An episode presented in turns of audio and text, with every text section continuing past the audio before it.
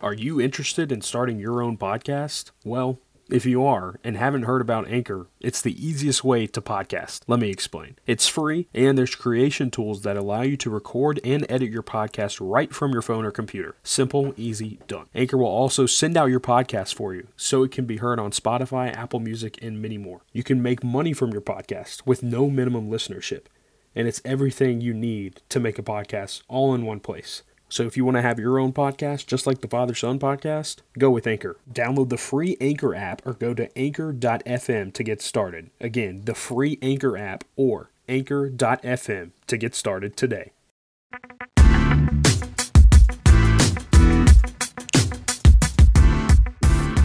And welcome to episode two of the Father Son podcast. I'm the son, he's the father. I'm Noah Thompson with my best friend and father, Craig Thompson. And throughout this week, between the first recording with Josh Mayer and this one today with uh, episode two featuring Will Lassiter, we've had some interesting things go on between the two of us. Dad was at one point, you know, an icon on TikTok, but I would think it's safe to say now, Dad, that we've made it on TikTok because since November 25th is when we posted the that one hit wonders started coming, you have now reached 1 million views on a video. How does that make you feel, Dad?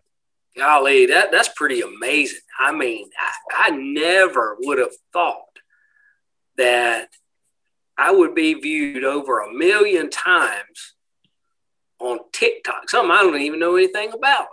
And uh, that's pretty cool. Um, I don't know if it's really helped me, I don't know if any of those million people have been around here because I haven't been out in public anywhere and somebody said, Hey, you're the dude I saw on TikTok. but it is kind of cool.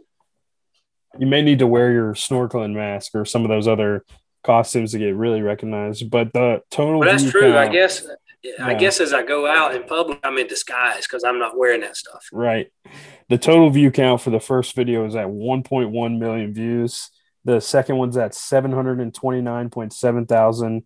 The third one is at 13.5 thousand, and the fourth one, as far as we got, was 82.1 thousand. So you're right around two million people have seen you, and that's pretty pretty crazy. Just kind of fun. Even since then, in the sports world, Duke basketball, our one of our favorite teams, has been struggling to say the least. Lost at against Carolina on Saturday, and with a chance to win, and then turn around and lost on Tuesday yesterday. We're recording this on Wednesday, the intro. We recorded with Will on Monday. And so we we recapped the Carolina game, but lost yesterday against Notre Dame in a defenseless game. I mean, both teams they couldn't defend one another. Uh, Duke was just really bad down the stretch. They couldn't score and lost another one. Now seven and eight for the first time under 500 in ACC play this late in the season since 1999 and wow. struggling to say the least. On the other side of things, App State basketball still in first place in the Sun Belt East. They had to postpone this weekend against Coastal Carolina for the second straight weekend. Georgia State was postponed a week ago as well. So, you know, I would say for us, Dad, our basketball teams aren't producing right now. Either if if that's not even playing a game or can't even get in the win column. Yeah, you know, Duke's one story, but uh, they just they can't win for losing. And uh, App, uh, the Mountaineers, I mean they, they they've managed to stay in first place without playing games. And uh, I don't know how much longer that'll last. Um, you know, they were fortunate enough last week, even though they didn't play, that uh, Coastal lost, and um, I guess uh, yeah, well, Coastal was who was right behind us, so you know they lost, so they're not going to win or lose this week. So uh, it's going, it'll be very interesting for tournament time in the Sun Belt coming up, and uh, it'll be here before you know it. And uh, hopefully, our Mountaineers will be healthy, and we can get everybody back and go play this tournament somewhere. And, and uh, you know, you just don't know what happened. I, I do know this. Um, which I've watched one of the games, and uh, and I know you've seen all the home games, but um, the, the effort's there. I mean, the, the, guys come out and play. They might get behind, but they they don't give up, and uh, and that is uh, just a joy to watch.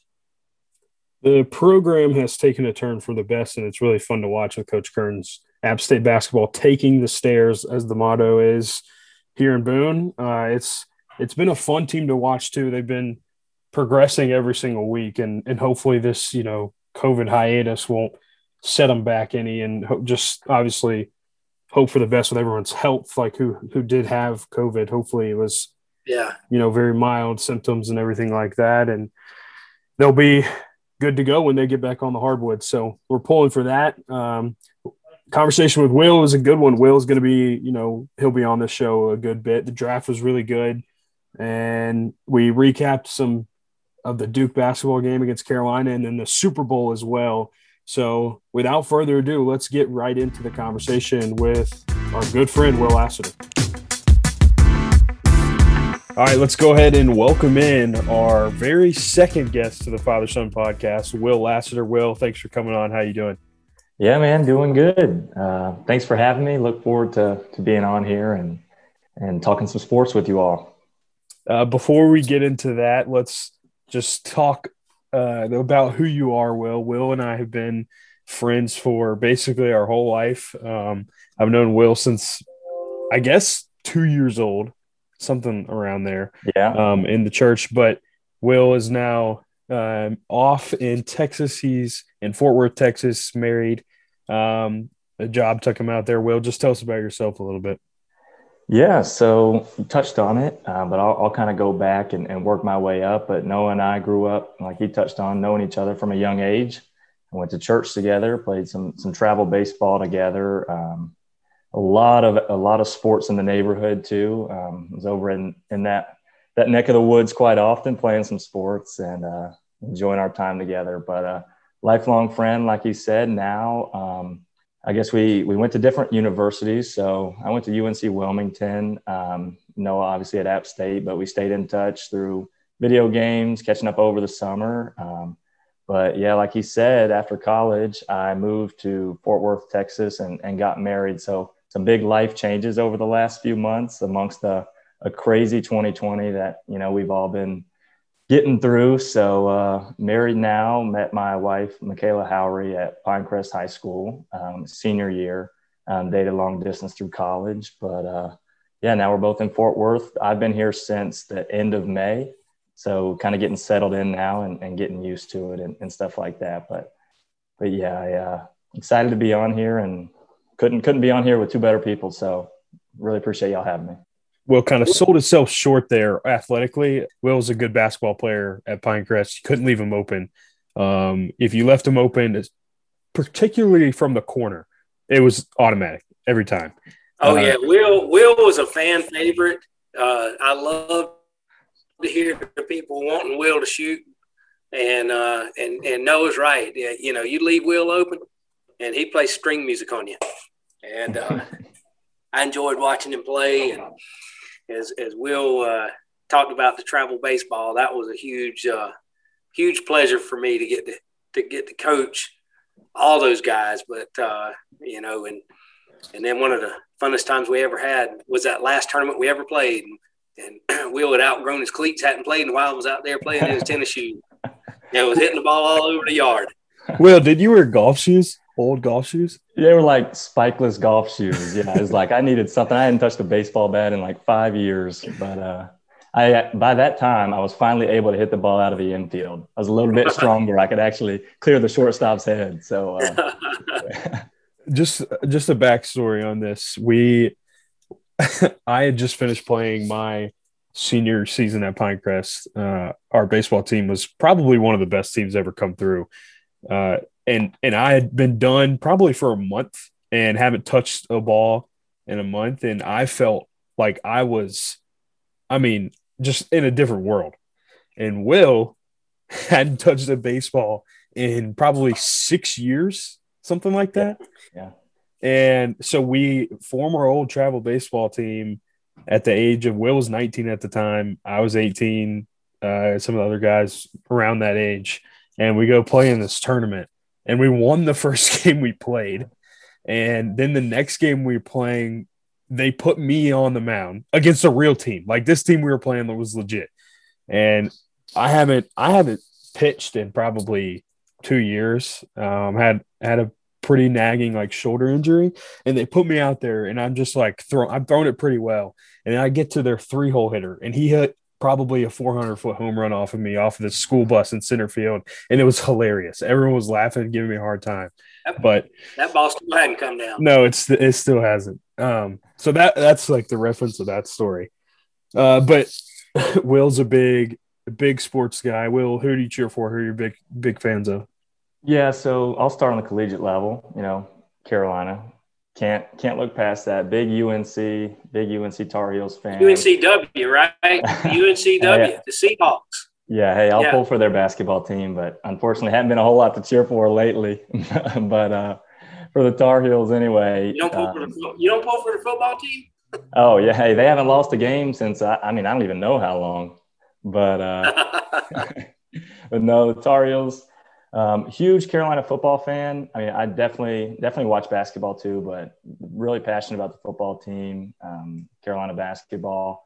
A professional level, um, my grandfather grew up a big Cardinals fan, um, watching those games, and uh, he was a, actually a state fan growing up. So he really liked Roman Gabriel um, on the St. Louis Rams.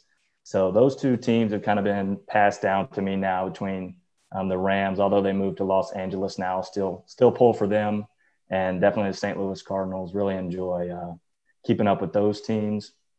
I wouldn't say I really have any, you know, primary NBA or, or hockey team, anything like that. But but between those four teams, I'll I'll invest some time into watching and keeping up with them for sure. Now you're probably for the listener out there, you're probably wondering, how are you friends with Will Noah? How and same with Dad. Well, you know, Will's been a, a, big Carolina fan. Obviously, Dad and I huge Duke fans my whole life, his whole life. And going to church, I almost dreaded the Sunday after church when Duke had just lost to Carolina and having to see Will and Mr. Steve and Jay, Will's brother, Will's Mr. Steve's Will's dad, but we never got into that. We never got into it like a typical Duke Carolina fan would. We probably did throw some, you know, uh, Duke this, Carolina that at each other, but it was never bad. I would say our relationship as like a Duke and Carolina fan as friends is like not normal because we don't argue about it with each other. If anything, we talk bad about our favorite team more so than about the other team to each other. Would you say that's true? Oh yeah, I, I think regardless of who wins the game, we're watching and, and we see the team we like doing something. It's like it get, it frustrates us more than anything watching that happen because we're you know we're so involved and you know we we give so much like in terms of watching keeping up with these teams to see them doing something that just drives you nuts. And it sometimes it costs them the game sometimes they still win. But it's like it's just fun to talk about those things and, with each other and, and you know like never letting it letting never letting it go too far where you know if if i'm going into church on a sunday like you said like you know i know carolina won but or or whatever but you know no need to to do anything extra. But you're right. Like you said i might make a little comment but nothing crazy it's just funny because that's literally like what exactly would happen. You know, we'd we'd watch the game, and you know, me, I was my first love was Duke basketball. So I mean, I could not, I can't stand Carolina till this day. But I mean, it has nothing to do with the way I look at Will or anything like that. And this rivalry is so enriched in hatred between one another. Um, so this is a good segue. Let's move into that. Duke Carolina obviously played on Saturday. Carolina getting the best of Duke 91 to 87 in Durham. Uh, obviously, no fans. Um, Carolina went 66.7% from three. Uh, Dad, have you ever seen Carolina shoot this well against Duke? No, I don't think so. And, um, but you know, it's when you don't play good defense, you don't pressure the perimeter, and you leave them wide open. Hey, those are Division One players. They're Carolina's a great program, always have been, always will be, and Duke is too. And they got good players, and you can't, you just can't leave people open like that and expect them to miss. I mean, there's probably a reason that they have not shot well from the perimeter this year because they've had some pressure on them. And um, but when you leave some of the open shots that those guys had the other night, I mean, my gosh, yeah. I mean, I, I might have made a couple. yeah, I know Will would have. I know Will would have made them. Yeah, and, and I'll jump in there too. You, you talk about him being open. That was really the first Carolina game I've seen this year where the ball really moved. Like they were getting it inside to start the game. I think Brooks started with a couple buckets early, and you know Duke had to had to collapse inside, and they finally got some open looks. But I don't know if it's them having a young team or what, but it's just taken a while for Carolina to really get that ball movement this year. But you, like you said, they were they were definitely open shots that they were they were getting. But I, I think it was definitely you know, had to do with Carolina finally, you know, kind of developing an identity of playing inside out basketball to, to get some looks. But yeah, they, they were definitely pretty much uncontested for the most part. This Duke team obviously is young, but I'm, I've said this forever. Duke until, you know, the NBA lets high school players come right out and into the league can't be an excuse because Duke will always have a young team. They'll always have five freshmen who are supposed to play or supposed to be the best thing since sliced bread on the floor. Um, but defensively, it is a nightmare. I mean, if they put any any single time they had Garrison Brooks on the low block in, in the post with Matthew Hurt behind him, back to the basket, it's a bucket every time. Matthew Hurt's too big; he's he's not big enough to guard him, and you put him in the pick and roll, two points, three points every single time. You can get whatever you want. If, take whatever they give you because they Duke can't defend. Like they're they're horrible defensively. Mark Williams is good inside. I mean, he had a couple blocks, a couple he had three blocks on the game, but I mean, they just they can't defend and it was it was obvious. But I will I will say Duke hung in there. I mean, they fought like it was a tough game. Oh yeah, they didn't um, quit. There was there was no quit, and that was that was a good sign, especially going forward like throughout the year. Because I don't see I'm looking at these guys right here. Maybe Hurt leaves, maybe, and maybe Jalen Johnson just because he's athletic. I don't know if that's how people judge the NBA talent, but I mean, I don't see any of these guys going and being a superstar in the NBA on Duke's side. So, I mean, these guys may stay stick around for a little longer. And I don't know. It's just going forward. I like the intensity that they brought. But what lost Duke the game, basically, Duke was down two with a chance to tie or take the lead with an and one get to the bucket. Wendell Moore did a great job of getting to the basket. It was too easy. Like he just got there and went to go lay it up. And then all of a sudden decided to throw the ball away, literally turned away, threw it right to Andrew Platek, and the game was over. Like, I mean, I don't know what was going on, but that's basically what happened. Will, in, in your time playing basketball, and you see just this is just strictly from experience in a close game and and you're thinking, okay, what do I do when the ball comes to me type thing. Why do you pass out of that? Yeah, I don't think, I think you see why you shouldn't. You know, I think, you know, you just have to have the mentality, especially if you're Wendell Moore, you know, probably the best scorer on Duke's team, possibly, especially driver. You know, he had a big time bucket against Carolina last year where they, they showed that replay during the game probably 10 times. But, uh, you know, I think if you're, like you said, down two, you've got a chance to draw a foul, get a layup and one. You just got to, you know, essentially put your head down and go to the rim and, and get a basket. You know, if, if you pass the ball, you've got to see somebody wide open. You know, his man has to just completely leave him alone to come help, and you just dump that off. But that that definitely surprised me uh, to see that play happen. And I, you know, I, I kind of saw that. I was like, wait, did he? I couldn't tell if he lost it, if he really tried to give it up, but they showed the replay. I mean, he just tried to make the pass, which yeah, just really really shocked me. That play described Duke's whole season. You have a chance to tie. Yeah. You have a chance to put yourself back in the game to fight for the game, but instead they just give it away. Like happened at Virginia Tech, happened against Miami, uh, obviously against Carolina, Pitt, Louisville. Like I mean, all these games. Duke's lost seven games. Those are five games right there that are winnable. You add those to the seven games they've already won, they make it 12 and 2, obviously they look a little different. Duke's ranked, but instead they give away five games. You know, it's it's a it's a tough pill to swallow. But I mean, this happened to Carolina last year. Well, what was it like as a Carolina fan last year, knowing Carolina basketball just obviously wasn't as good? Yeah, it, it takes an adjustment, and you kind of have to look at the team in a, in a different way as well. You know, you're I was spoiled growing up for sure. You know, Carolina always having a top 10 team, you know, trying to make a run in a national championship. I think you kind of have to change the expectations a little bit. you know, kind of understand, and you know, pretty much every game you play is going to be a battle. You got a lot of young guys that are trying to learn. They're getting college minutes. It's a big adjustment. So I think you've really just got to, you know, be patient with it and, and understand that, you know, each week they'll get better. And, you know, with the young teams this year, they're even at a, a larger disadvantage with the limited offseason that they had. I mean, you look at you look at some of the teams that are ranked at the top now. You've got like Gonzaga, Baylor, Michigan. Like those are older teams. I think you know the pandemic has really served them well in a way um, on the basketball floor only, obviously. But you you look at Duke and Carolina. I mean, they're still you know they're getting better every game, but not having that off season has really I think hurt um, the development of, of team basketball and, and the and the programs. You've got Kentucky this year struggling as well, so I think that definitely has has played a, an impact and been a factor.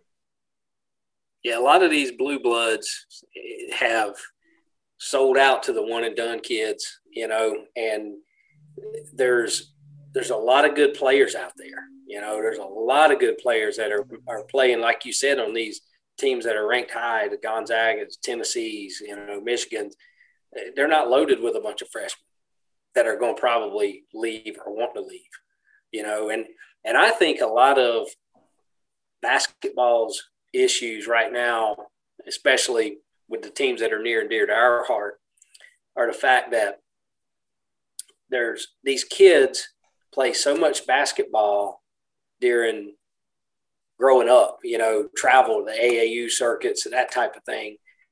And it's all about them. They're they're out there, they're just trying to promote themselves to get to the next level, to get to the next level. So winning is not that important. You know, it's it's another game that they're playing. They know that they're going to play another game. They're going to play another game, you know. And and I just don't know if if if the fact of winning and playing together is as important as it once was for a certain group of people because they know they're going to get to the NBA, you know, and um, and that's where I think some of these other these other programs that, that they're not loaded with these one and done guys, and they're they're playing for something. These guys know they're not going they're not going to make it to the NBA. You know, they're going to have a life after college, and but they want to win while they're there, and uh, so that's that that's one thing I think that they they got to figure out a way to address it. And the NBA's got to be the one to do it, but they won't. They, they you know they won't do it. Well, here's the thing, and this is where I have a problem with what you said, Dad. That Duke, Carolina, Kentucky can't not recruit the kid that is a five star and top ten of the top or ESPN 100. They can't not recruit him. They say, "Oh, I want to come to Duke." Yeah, yeah, shoot, yeah, you're going to come. But the problem is, is the NBA has the rule where it's like, okay, um, we only require one year out of college. So of course Zion Williamson is going to go to Duke because it's the best school for him, best fit or whatever. Argu- arguably they could have gone somewhere else, but chose to go to Duke. But Zion was ready to go to the NBA out of high school. Not much change in his game to where he he had to be at Duke. Same with RJ Barrett. I think those two could are very, you know, I I could see either one of them going. But they're not going to not offer this kid to come to Duke just because they know he's only going to be there for a year. And it worked one time for Duke in 2015, and it worked once for Kentucky in, I think, 12, 2012, something like that. Hmm. But the point is, and this is a great conversation to segue into this college basketball is not the same anymore. It's not the same as what it used to be when even when Will and I were were kids because these these kids that are coming into college basketball now their goal wasn't ever to play college basketball. Their goal was to play in the NBA. Will and I, we dreamed of playing at Duke and Carolina, respectively. We we obviously loved those two schools. Like a lot of kids loved college basketball because of March, what happened in March. Now it's just like, oh yeah, I mean that's going to happen. Maybe it won't because of COVID. And even before COVID, it was on the decline of entertainment because there wasn't a villain. There was never a in the past five years there hasn't been a hateable team like how Duke was with Laettner dad, or how even Mike yeah. when Michael Jordan was at Carolina, everyone was like Michael Jordan this, Michael Jordan that. They were always good, and you know even more so later on with the Grayson Allen era at Duke, there were there wasn't a villain and Tyler Hansbrough, Carolina. Every, I mean, if you didn't love Tyler Hansbrough Carolina, you hated him. Like I, I mean, obviously I couldn't stand him. and same with Grayson Allen. Everyone hated Grayson Allen that wasn't a Duke fan. So there was always somebody to to hate. JJ Redick, same type of thing. And now there is none of that. Like nobody knows who Matthew Hurt is if you're not a Duke fan or Carolina or just an ACC type of fan. So they don't stick around long enough. That and that's the right. problem is the NBA has this capital on young talent and it's clogged. Like everything is clogged inside the NBA. And so the shelf life of a, you know, 24 year old athlete who was probably a good prospect coming out is playing overseas. Yeah, for sure. And, and you think about it, like you think back, I mean, people that come to my head on, on Carolina and Duke's roster both. I mean, Carolina side, you've got like Hansbrough, Ty Lawson, like Danny Green, Marcus Paige, like all these players you could count on being there next year. You know, you get three or four years of them. It's a ton of fun on Duke's side, like Quinn Cook, you know, JJ Redick, Nolan Smith, like Sheldon Williams, like they would come back every year and you would look forward to seeing what they did the next year. And if, and if they got knocked out in the Elite Eight, well, they'd be back next year to try to get to the Final Four and win a championship. Or like Gerald Henderson fouls Tyler Hansbrough. Well, guess what? They get to play next year. You know, like there's no more of that. And I think that's one thing that, that is really disappointing. You know, the whole roster leaves. There might be some sort of rivalry that brews up in one game, but next year, I mean, you've really got none of the same team coming back. So it's like those are really hard to get into in terms of like a rivalry, like you like you touched on, where you know it's fun watching these players go at it. And you know, if they go at it, um, being on UNC against Duke, and then they're on two random teams in the NBA, it's just not the same. And I think that's one thing that's that's hurt college basketball is is having these players that that leave. It's it's really hard to to get invested with a team and and you know follow them and see you know them get better over the course of their career and and, and like and just kind of seeing that progression is something that I've I've missed, especially watching Carolina basketball. Dad, when you were growing up, and Will, that brings a good point. That's why I asked this question. Try, Dad, when I asked this, try and be less. You know, all I watched was Duke basketball and stuff like that. But yeah, when you were in school, what was the most, you know, hyped game? Was it the college game or the NBA? Oh no, college, without a doubt. You got to keep in mind, um, you know, I'm 53 years old, and the the NBA, uh, you know, you you might read the scores in the paper a day later. You might hear them on the radio or something like that. Never hardly anything on television. The NBA probably in as late as I'm not sure what year, but I'd say probably 84, 85, 86. Their finals, the finals were on tape delay. It wasn't even prime time. And um, really, you know, Bird and and Magic changed changed that. I mean, once they got in there, it it just something happened, and the NBA became a little bit more um, uh, important, I guess you'd say, and and people started paying attention to it more. But no, I wouldn't give you two cents to watch the NBA, and I actually I did back then. Um, and part of that reason was you didn't you just didn't have games on every single night. I mean, you know, there would be like a couple of ACC games of the week, and then once we got cable television, which you you don't even know what life's like without it, but uh, when we got that, we had um, the Turner uh, Super TBS. The, it was called the Superstation, and the Atlanta Hawks were on, and uh, they were on every night. So I love watching the Atlanta Hawks and uh, they had Dominique Wilkins, you know, and they had had some pretty good players. And um, so, you know, I'd, I'd watch it back then because you know I, there, there wasn't a college game on every single night. Yeah, and I think it's safe to say, Will and I, we obviously were college basketball fans far more than the NBA. Um, and, and would you say that's safe to say, Will? Yeah, definitely. But I will say, that doesn't take away and this is where i'm in the you know in between type generations i guess i'm on the tail end of like the still love college basketball more than the nba um i would say i love the nba because of how the game has changed with steph curry and that's just period, the game has changed because of them. Um, like you don't see anyone pull up transition 35 foot from the logo. Like you never saw that in, you know, 1990 and didn't even see that in 2010, but you saw it in, you know, 2012, 2013. So, I mean, it's just the game has changed completely. Um, and I really like this conversation because it's it's changed even from college, like how we look at college basketball to how we look at pro basketball. And now there's like these college basketball players, just to sum this and wrap this all back up, these college basketball players never had the goal of playing at their favorite university rather than playing in the NBA. Right. Yeah, I agree. And and I think, you know, there's still some teams out there that have players that, you know, like that are really passionate about playing in college. Like like Craig said, you know, these there's there's a handful of players out there that know they're they're playing college basketball and then they're you know working a regular job like like the rest of us you know and and I think those teams have almost become more fun to watch in a way because they've grown over the the four years they've been there they're playing good team basketball you know I mean just look at the teams that are that are doing well this year you know they're older players and it's really fun to to watch it's a better product of basketball um, on the college level for those teams that have older players. And, you know, I think that's been fun to watch, but it, it is unfortunate for us that, you know, a lot of our favorite teams are, are struggling and really don't get to see players develop um, while they're in college. Here's a, here's a stat for you. Okay. That this is from, I just pulled it up. I just picked a, a random um, game.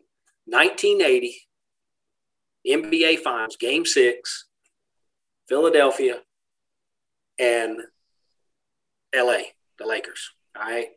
The Lakers won the game 108 to 103. Guess how many three point shots were made in that game between both teams? Uh, Six. Yeah, my guess was like eight. No, none. how many were Philadelphia? Philadelphia was 0 for 3 the Lakers didn't attempt one. Wow. Yeah. So I mean, it just tells you how the game has changed, big time. You know, you, you, Kareem Abdul Abdul Jabbar had forty that game.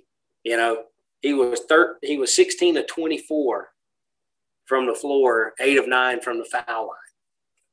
And here's another thing: free throw shooting, both of them were right at eighty percent. I don't know what the NBA shoots today from the foul line, but I know a lot of these colleges they're they're horrible. They're in the 60s in the in the low 70s, and, and uh, it's just I don't know. It's just the game's changed a lot. I guess the rules have allowed it to change. You know, in this game here, um, fouls were pretty much even. Foul shots pretty much even, but I know that there was instances during that game where muggings happened underneath that basket, and in today's world, uh, you know, oh my gosh, she'd probably be ejected. And the the physicality is not there in today's game as it was back then, and I think that's why you see a lot more, you know, three point shooting and stuff like that, and and the skill set's better. I mean, you know, people working on it. They you know, back then in 1980, people didn't play travel basketball all year long. So yeah. it's just the way things have changed. Yeah, and I, th- I think one thing that was cool for for Noah and I's generation is that Michael Jordan documentary. You know, having the opportunity to watch that, you know, ten episodes and see what you know the NBA was like in the early '90s and how that compares to now. Like you said, I mean, it was a totally different game. I mean, much more physical inside, a yep. lot fewer three pointers. Like the game just changes. And like Noah said, somebody like Steph Curry comes along and can hit threes at, at 40% from 30 feet. Like, you know, you get an extra point and you're still efficient. That's going to change a lot of things. And yeah, that's right. It's been obviously a, a big difference, but, but seeing that documentary and kind of looking back on the NBA in the 90s, um, it's really eye opening how much the game's evolved. Yep. Steph Curry has no, hold on. Let me get this right. Tom Brady has reached more Super Bowls at a better percentage than Steph Curry's career three point percentage. Wow.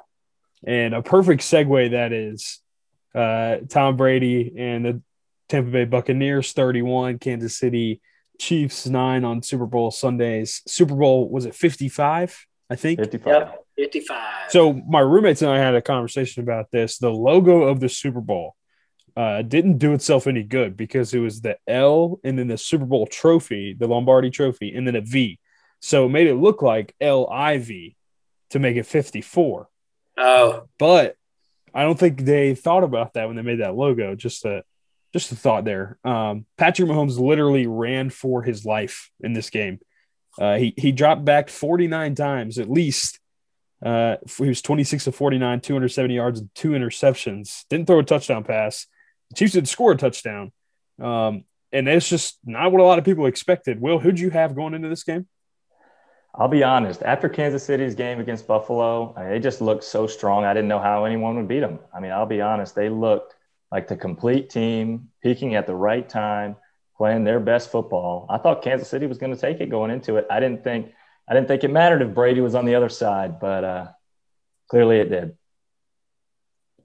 Yeah, it was it was total domination. And it almost seemed like that way from the beginning. I know there was a couple punts to start the game, but I mean, it just it, it, it had a feel of okay, this is Tom Brady's not going to lose this. And when you have Gronk, who has been relatively quiet the whole year, six catches, 67 yards, two touchdowns. I mean, that's just another weapon on that offense that is incredibly hard to stop. Like they had, like just think about this uh, this offense: Rob Gronkowski, Leonard Fournette, Mike Evans, Cam Brate, Antonio Brown, Chris Godwin, and Chris Godwin only had two catches. Like, I mean, that offense is loaded. And Ronald Jones, he had 12 touches, 61 yards. Like, I mean, these this Bucks team was almost destined to win the Super Bowl. Um, they had the offense to do it, and their defense was nasty. yeah, their defense, they they just they pinned their ears back and um, they went after Mahomes. And I, I, I really did not think that they would be able to contain him. And but but man, was I wrong? I my prediction was um, Tampa 34 and uh, KC 32. And uh, so uh, I got the I got the winning team right, but uh, the you know the score wasn't quite right. The reference out there is 34 32, as in App State 34, Michigan 32. There you go. September 1st, 2007. For the listener out there, had to sneak that in there anywhere we could. Um, I had I had Tampa 31-28, so I got at least one score right. But I mean, did any of us think that the Chiefs wouldn't score a touchdown? Oh no, Oh No. heck no. no. I mean, their offense the whole year was literally you you can't play man against them and you can't play zone against them because Patrick Mahomes Patrick Mahomes' arm is so big he can just throw it over top of the zone and this combination of speed with Tyreek Hill. But I mean, they saw so many different coverages with blitzes. Todd Bowles was a genius. I mean, they they put they put five guys in the backfield almost every single time. Like the offensive line obviously was, you know, I mean, they put this guy here because this guy was hurt. This I mean, it was way jumbled. Um, they didn't have their normal offensive line set, but still, I mean, it, every time you looked up, Patrick Mahomes was scrambling. Oh yeah, and and Mahomes talked about it post game too. Like I know he hadn't had the chance to watch the film, but it, it was just funny. He's like, you know, somebody asked him what Tampa Bay did well. Well, they covered the deep ball, they covered the sidelines, and they got to the quarterback. I mean, it sounds simple, but Yeah. I mean, if- if I mean they've been, they've scored on quick drives all year, and if if Mahomes starts taking out outside the pocket in two two to three seconds because four man's getting four men are getting pressure right away, you don't have time to look downfield. You know, I mean, it sounds simple, but they took away everything that that Kansas City wanted to do. I mean, I guess they left the middle open a little bit for Kelce from time to time, but they avoided giving up those big plays and and the pressure they got. I think I saw a stat at one point come across the screen. I think it was 48 dropbacks and 27 quarterback hurries. It's like it's just unbelievable. It was the most quarterback pressures or hurries in Super Bowl history. Yeah, I believe it because I mean it was just like every play he was just running, running, trying to get away and and give Tampa Bay credit too. They didn't let him get away from much. I mean, he might have had 40 scrambling yards, but I mean, they still contained him really well. I give him credit too. I mean, he, he's a heck of an athlete because there was times where he was scrambling and running around back there, just I mean, twisting and turning, and then all of a sudden he'd get caught up and he'd spin around and he'd chunk it and it'd go in the right direction. I mean, it, it's a wonder it didn't go the other way. And the the one one play where, I mean, the guy dang near caught it in the corner of the end zone you know, at first I thought he did catch it, but he was out of bounds. But the replay showed he never even caught it. But it was still, it was an amazing effort to even get the ball to that point. Because he running for his life, like Noah said earlier. This game reminded me a lot of Super Bowl 50 with Cam Newton and the Carolina Panthers playing against Peyton Manning and the Broncos. I mean, first off, the defense on both of the winning teams, the Bucks and the Broncos, were nasty. Like they got to the quarterback the whole day whenever they wanted. Cam was was scrambling for his life. Obviously, the the notorious didn't fall on the football fumble initially, then fell on it. And it was after it was loose, ended up being a turnover that cost of the game. Uh, there were so many drop passes. Oh my gosh, the, the the play that Mahomes made where he scrambled out to the right and twisted and turned, finally found his way inside, like the in between the numbers and the sideline. So he was he was he was dang near out of bounds. Uh, I believe it was Devin White got to him, like made him fall, and while he was falling, parallel to the ground, threw the ball sidearm, thirty yards, hit the receiver in the face mask at the goal line, dropped it, incomplete. Like that's pretty similar. Jerricho Cotchery dropping that that pass way down the middle of the field, almost in the end zone, and I mean, just it was very similar from what I like felt. And I can imagine as a Chiefs fan, as I was in, in in that game five years ago that that stung. Like you had you had the best quarterback in the league that year on your team. Whether I mean you could argue obviously Aaron Rodgers won the MVP, but Mahomes is the best quarterback in the league right now. I think we can all agree on that. And you had Cam Newton, 2015 MVP, could run the ball all over you if he had to, but also was a threat outside the pocket. Let him get loose, he's going to make a throw it was very similar. It was very similar vibes. Do you guys feel that as well? Yeah, I did, and and in the same way, um, the Panthers and, and Super Bowl Fifty, how they just seemed out of it to start the game, like they just weren't all with it. You kind of got the same feeling with the Chiefs. I mean, like you said, Noah, they were having balls on target, hit them in the face, and just dropping them. The punter couldn't hold the ball. I mean, they had silly penalties. You know, you just it's just like they weren't all there. You know, it was the, the game got started off for the Chiefs with a couple punts. And, you know, from that time on, it's just like their, their focus and attention just was off. It's like you hadn't seen them all year. And they've gotten behind in games before. You know, they showed the graphic where they had been behind double digits in all these playoff games before and, and came back and won. But I think Romo said it just felt different, you know, between the silly penalties and the, the mental mistakes, and they were getting frustrated with one another it just had a different feel to it. But but kind of going back to Super Bowl 50 in a similar way to the Panthers, it just didn't have it. I mean, it was simple from the start. They just didn't have their A game. Yeah, some days you're the hammer, and some days you're the nail. And uh, and and yesterday, especially, I I just think that Kansas City was not prepared for what Tampa threw at them defensively. You know, I, I think that they knew what Brady could do, but I just didn't think they were ready for the defense that they were about to face. Yeah, Tampa did a really good job of disguising coverage. There was there was a play where Kelce was in the slot and Tyreek Hill was to the left of him out wide. And basically what they did was they just crossed the route and it was kind of like a wheel slant type thing. So uh Tyreek Hill was going to run the slant and Kelce was going to run just like a vertical seam, but it was almost like a wheel route.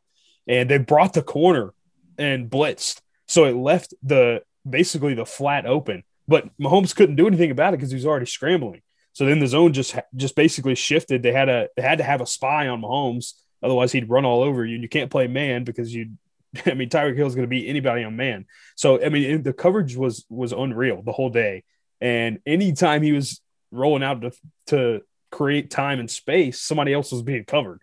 And I mean, Tampa was just unreal. But I think something that was un, un like underrated about this game was ha- the end of the first half, and it happened two weeks in a row with Tom Brady taking his field down and scoring a touchdown. Like, I mean, literally two weeks in a row, Brady gets the ball with under a minute and they score a touchdown. Like it happened against Green Bay because it was poor clock management.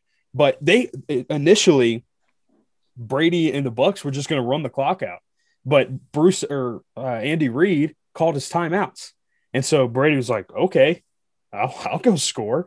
And that's exactly what they did. And that's just 43 years old, the greatest football player to ever live, made it happen. Yeah, definitely. And that was so fun to watch that drive too. And and obviously Andy Reid looking back on it now, you know, you had three points at halftime. Obviously would have liked to just, you know, kept the deficit where it was and make some adjustments and, and come back out in the second half. But yeah, when they called that timeout, I think they had a third and two. Um, and Tampa Bay picked that up and they started driving. And I was like, well, here he goes again, like to go yep. at it, just like last week. Like like you said, Noah, it's like I don't think anybody had any doubt they were at least going to get points of some kind. Um, and and Tom Brady just knew right where to attack them, and, and, like you said, just drove right down the field, and you know we saw the goat do what he does again. So it's yeah, literally that, that been here for sure. Right. It's it's like been here a thousand times before. I know what to do. I know where not to throw it. I know where to throw it. Throw it out of bounds if I have to. Clock it, whatever. And you know it was at at that point after they scored the touchdown, they made it. It was twenty one to th- uh, six, and so you're like, all right, we're waiting for this Mahomes comeback. We're waiting for this electric offense to get going. Like, it, I mean, it was only a matter of time. It just never happened. Like, it was crazy. they, they couldn't they couldn't get it going. Yeah, and, and it goes back to this too. Everybody talks about the Chiefs offense. You know, we've heard this our whole lives is defense wins championships.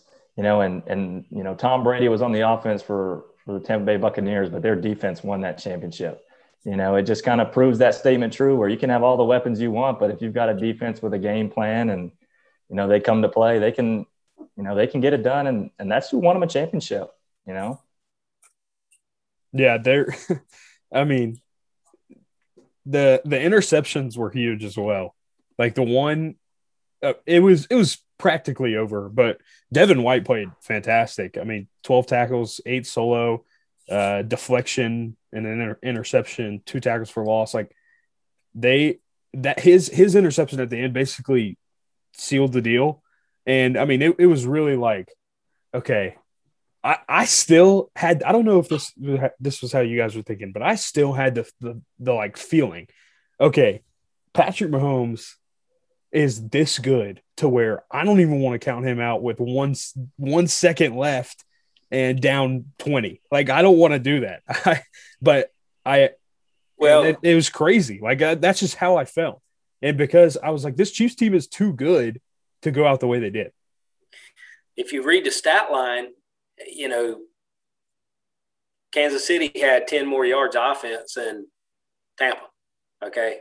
Two turnovers were critical, but also Kansas City settled for three field goals when they and then they failed on that red zone opportunity when they had had the ball. You know, I guess it was in the first half, um, right at the goal line, and couldn't punch it in there on fourth and one. So, you know, if they could have converted some of those first downs, gotten a couple of touchdowns, convert that touchdown, you know, you got a, you know, you got a much closer game. But statistically, it was it was right there. I mean, the, the two turnovers were definitely killer, but also their inability to score touchdowns instead of having to settle for field goals. Will, what did you do for the Super Bowl? What did I know in these COVID times you can't have people like we used to back in the day having the the chart game, but um, what'd you do? Where did you have friends over? Did you go somewhere? We did. We had a few a few friends over that you know we've we've met here in Fort Worth, Texas. That that we pretty much do everything with. So we had a few people over, and they got to meet the dog and, and stuff like that. But we watched the Super Bowl. Is everybody here? I mean, not a big crowd, but everybody was going for for Tampa Bay. It was just fun, you know, for us to to pull for the goat. It was my first time ever cheering for Brady in a Super Bowl. Honestly, you know, he's played the Rams just a couple years back. Obviously, wasn't pulling for him then, but I don't know. It's just a, it felt different this year. And, you know, for him to have the opportunity to take a new team and a new franchise to the Super Bowl um, that hadn't been a while, and you know, win that with with all new teammates for the most part, and and and everything like that. It was just a fun fun to watch. And I tell you, they showed him on the sideline um, throughout the game, and he's just sitting down with his head down, just so locked in, you know. And I was like, man, that is like somebody in the zone. Like it reminded me of Tiger Woods, you know, like 2019 in the Masters, you know, from one hole to the next. I mean, just the the greatest in their sport, just totally locked in on the task at hand, and just seeing them go out on the field and play the way he did was just really fun to see. You know, I'd be interested to see. You mentioned the Last Dance earlier, and I, I mean, I would assume there's going to be some sort of storytelling with Tom Brady and his greatness. Um, oh yeah, and and I would I would like to to know the comparison. If in in basketball, it's a little different, but did Tom Brady take things as personal as Michael Jordan did?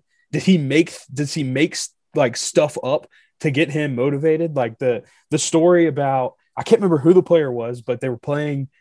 Uh, I think it was it was the '97 year when they were playing the Pistons or somebody or the Hawks. I can't remember, and it's somebody that was really bad. Like the the the team was nowhere close to the playoffs, but the the guy goes off for like 36 and they beat the Bulls. And then the next night they they put oh it was it was the the Wizards is who it was. Oh yeah, yeah, I remember that one. Yeah, and then the next the next night the Bulls go off to Washington, and he gives the guy like forty eight, and I wonder if if like Brady has that, just like okay, I'm taking this personal because you are in my way from that trophy. I, like uh, there's a select few that can do it. I'd be interested to see if that was like the same comparison between the two. Yeah, yeah, I don't sure. know. It, Go ahead, Will. Oh no, go ahead. no, I, I, think it would be, uh, I, and I'm sure some network, ESPN or Fox or somebody will do a, a story on Brady. I mean, they got to, and uh, I think we'll see some interesting, interesting things come out, and you know, be a um, where he gets his motivation from, and probably a lot of it has to do. I mean, look, he was what a six round draft pick, and uh, nobody probably gave him much of a shot, but uh, he sure has proved everybody different. Definitely. And, and I heard this from Brady not long ago, or I read it actually, where, you know, he, like you said, six round draft pick.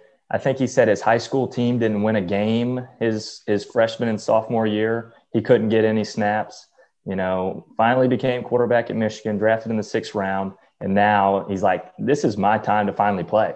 You yeah. know, so like I think that that you know had something to do with it. Where now he's like, it's my turn. I'm here. I'm dominating. Like I'll play till I want to stop. You know, this is my chance. I'm finally having fun now, and I think he's carried that with him. You know, and I mean, ten Super Bowls and winning seven, you know, is unreal. Obviously, it is Un- unbelievable. Did you hear what uh, he said last night when asked if he's coming back? There was no, no hesitation. He was standing on the podium and was asked, "What's the plans for next year?" He said, "I'm coming back." Yeah. Everyone knows that. I'll be back. Everyone knows. Um, yeah. And it, I mean, think think about this, and this is the way I like to explain explain this to Allie when when she's like, "Why is he so good?" and why is like what's what's the big deal about Tom Brady or anyone just out there who's who's like, why is Tom Brady so hyped? Forty three years old, and Dad, when you were 43 years old, I, I could pretty confidently say you could throw the football 25 yards. That was your peak. Oh, I can throw it further than that, Noah. Come on. 25 yards was was the zip on the ball that you're getting is is the maximum 25 yards. Tom Brady at 43 years old is still doing it 50 yards. And that is insane to me. Just that and uh, that alone. Yeah, that's true, but uh, he gets paid to do that. but still, I mean that the I know, physical I know aspect. I know what you mean. Yeah. I mean, it's it's crazy to me that he can still do that. And most most dads out there couldn't throw the ball 20 yards at 43 years old. Let's be yeah. honest. Like a lot of a lot of dads are picking up that golf club instead. And you know, it's I mean, it's it's crazy that he's still doing that at that age. But I mean, goat talk. It is what it is. Like he's he's the best to ever do it. There's there's no question about it.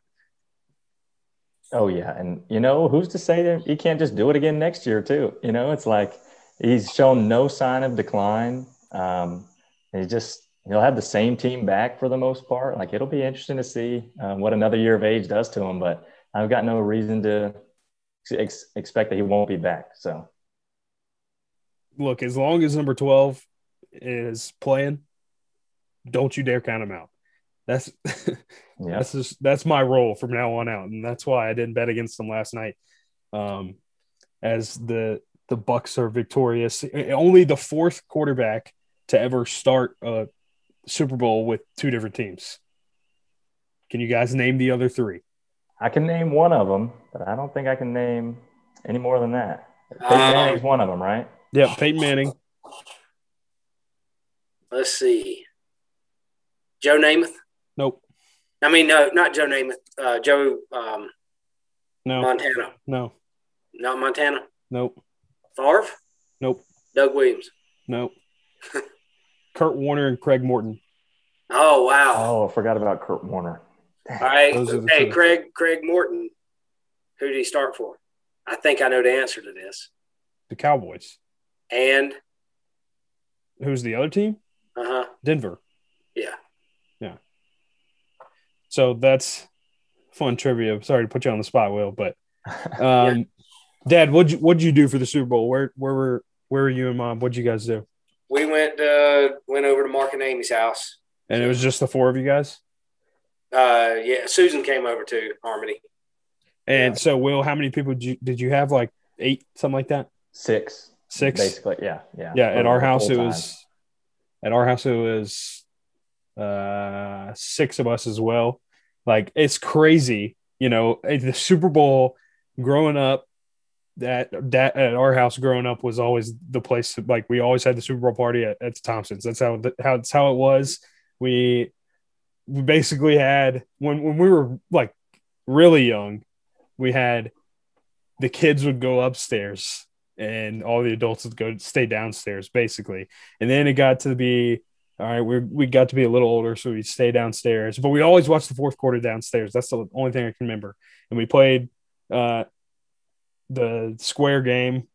That's yeah. like the thing we did. And now the Super Bowl, the biggest event of the year, you can't even go watch it with a bunch of people, and that's it's kind of sad. Um, but I always remembered the the greatest thing about the Super Bowl party was that snack table. I mean, the snack table was there, and that's a that's a perfect segue into this draft that we're gonna do today. The best food at the snack table, and so draft the way it'll go is same, same as always. Format. Will you'll go first, then Dad, then Snake back to me. We'll go four rounds. Um, and for the listener out there, you can text me, you can message me on Instagram at Noah Thompson one for who you think had the best the best draft. Uh, I had some feedback. Will was one of our our uh, listeners that gave us some feedback, and he said it was hard to pick from last week's draft. So that's good. We got some competitive drafts coming up. So let's start, Will, the best Super Bowl food on the food table. All right. So I thought long and hard about this too. You know, there's a lot of factors that come into play, but I'm thinking Super Bowl, you got a plate, all the options. First thing I'm reaching for is some wings. That's my number one pick. Um, I think that'll be my, my team captain and, and first pick, the wings. Can't pass them up.